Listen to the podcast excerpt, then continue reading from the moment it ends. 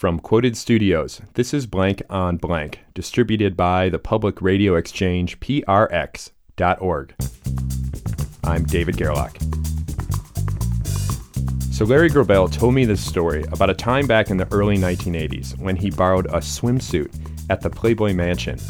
It seems that back then, Hugh Hefner kept spare trunks at the ready whenever his guests felt the urge to test the waters beneath the famous grotto. It was there that Larry took an impromptu plunge, all at the request of Patty Hearst. It was Christie Hefner who set it up, and she called me and said, Why don't I come over? Patty Hearst is coming with her husband, and uh, maybe she'll do a Playboy interview. We'll see. And after breakfast, Patty wanted to go into the grotto, so we went into the grotto, and it was there that I asked her if she would want to do this interview, and she said, okay, she would do it. And it was a huge get. I mean, back then, everyone was fighting to land the first sit down with Patty Hearst after she'd gotten out of prison. This was after it had all happened the heiress to the Hearst fortune, kidnapped in 1974 by a group of revolutionaries calling themselves the Symbionese Liberation Army. After 57 days of being their prisoner, she declared her allegiance to the SLA on the radio, and days later she was caught on camera carrying a gun and robbing a bank with her captors. Hearst became an infamous fugitive wanted by the FBI. Finally, after 17 months on the run, she was arrested. Now, everybody wanted to know what the real story was. Was she a victim or a criminal?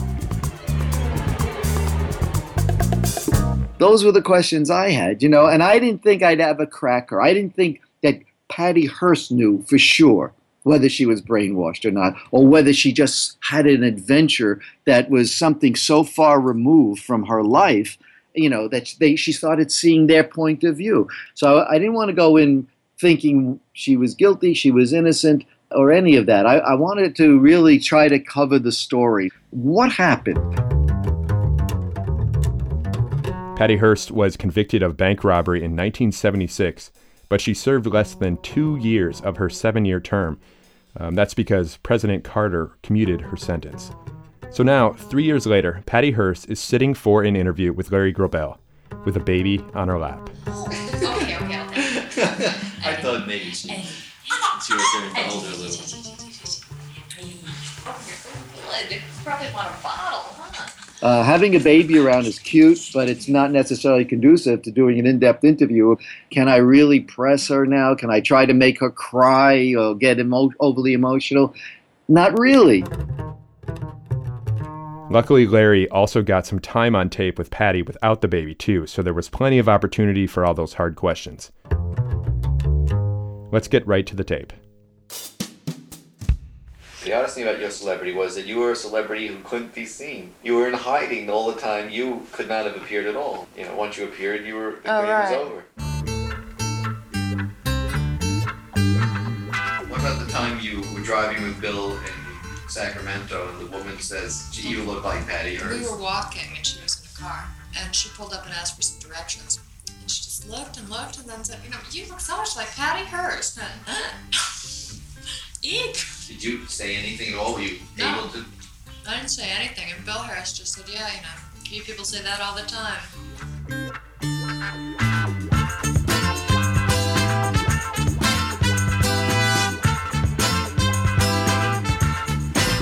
I really thought we could have won the case until final arguments. God, I mean, it's virtually no closing argument. I mean, I think that's where it was finally lost, was right then.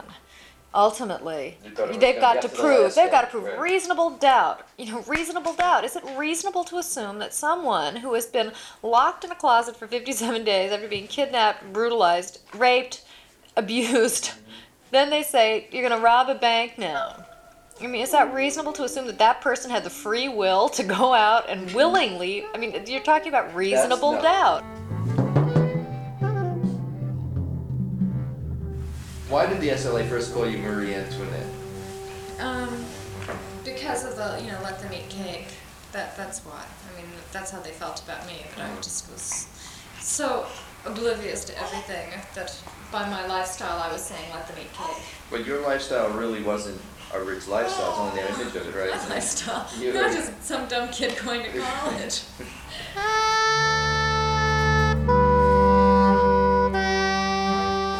How do you care for and handle a pipe bomb? Is it it easy to make one? Yes, it is. It's amazingly easy, and it's amazingly I mean- easy to get all the parts to make them.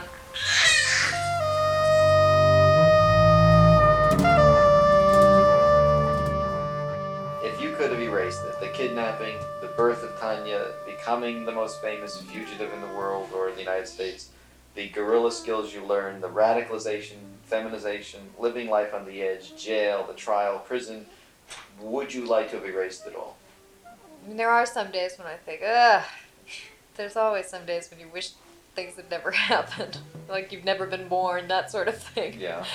No, but I'm not the kind of person anyway that can just sit around and say, oh, "Gee, I wish that had never happened." I don't. I don't ever do that. There's no point. That is a total and complete waste of time. What were the circumstances surrounding the times you were hit?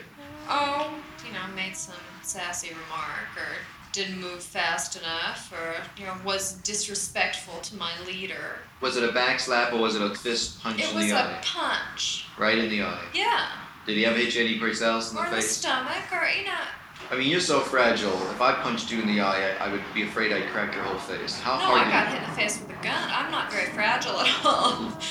So I makes me think maybe things would be easier if I were terribly frail and fragile somehow.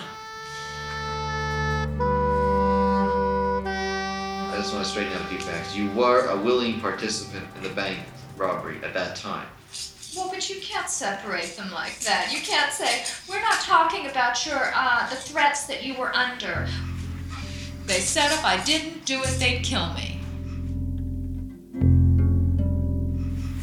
A sense, I became as much of a believer as I was capable of becoming.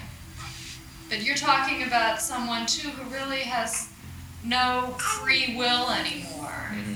That's when we're getting into that thing about traumatic neurosis with dissociative features. Is Is Who the told you about this? name for what happened to me. What everyone calls brainwashing, that is the actual name for it. wasn't like you were in a Oh, fog doing no, it it. wasn't like I was in a fog and, you know, didn't know what was happening. Right. You know, like, where am I? Right. I mean, at the same time, I mentally and emotionally, I was not fully in control of myself. Right. You made a conscious choice to stay alive in the SLA, and whatever it took to stay alive, you were going to do it.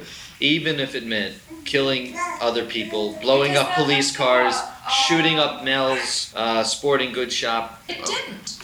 It didn't. It, It never came very- came up. Well, it came close, though. It didn't. When did it come close? At Mel's, it came close. It didn't come close at Mel's. You shot right above everybody and below everybody. That's it came right. close. But that's close, Daddy. There was never a thought of kill or be killed. Never. Not ever. I don't know that I would ever choose to kill.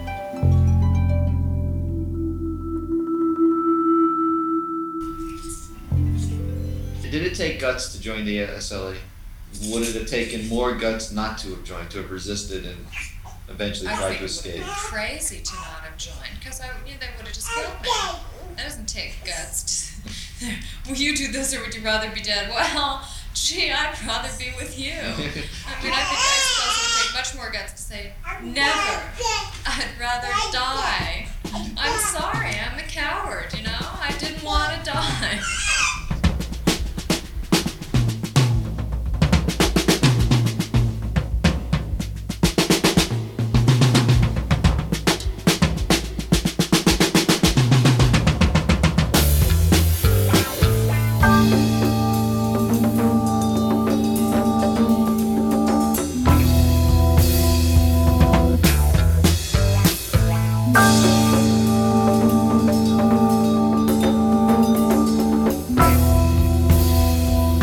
That's Patty Hearst on Reasonable Doubt. Larry Grobel has hours and hours of just remarkable interview tape from his sessions with Patty. It was really hard to decide what to bring to you, so we've posted more excerpts from the interview on our website, blankonblank.org. There you can also read the rest of Larry's story about his mission at the Playboy Mansion. And be sure to watch the animated version of this episode. It's our series with PBS Digital Studios. We had a great time uh, putting it together. There's also a link to Larry's book, Signing In, and includes 50 of Larry's celebrity profiles from over the years. Thanks as always to Amy Drozdowska for producing this episode with me. If you've been following us on Facebook and Instagram, you might have seen that we posted a photo of Patty Hearst and Johnny Depp together on the set of the John Waters film Cry Baby. Uh, for more nuggets that we uncover, find us at blank on blank. Before we go, here's one more bit from the interview. Patty Hearst talks about guns.